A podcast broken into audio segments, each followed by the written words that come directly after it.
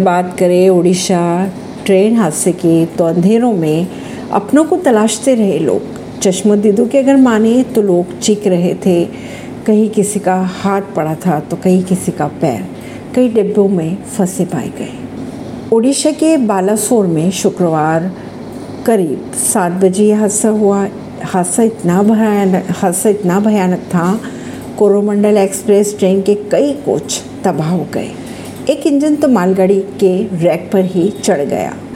टक्कर इतनी ज़ोरदार थी कि खिड़कियों के कांच टूट गए, करीब पचास लोग बाहर जाकर गिर गए।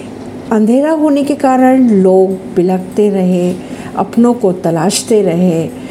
इधर उधर लाशों के चिथड़े पड़े मिले। किसी का सिर नहीं था तो किसी के हाथ पैर नहीं।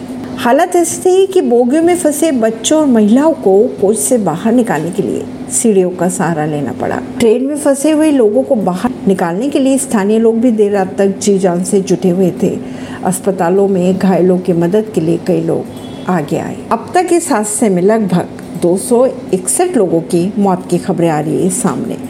वहीं 900 से ज़्यादा लोग घायल बताए जा रहे हैं। स्थिति ऐसी है कि मरने वालों का आंकड़ा बढ़ भी सकता है। एक्सीडेंट में घायल हुए लोगों ने इस हादसे को जो आँखों देखा, हाल बयान किया, उससे समझा जा सकता है कि हादसा कितना भयावह था। ऐसी ही खबरों को जानने के लिए जुड़े रहिए जनता सरिश्ता पॉडकास्ट से। परवीन सिंह दिल्ली से।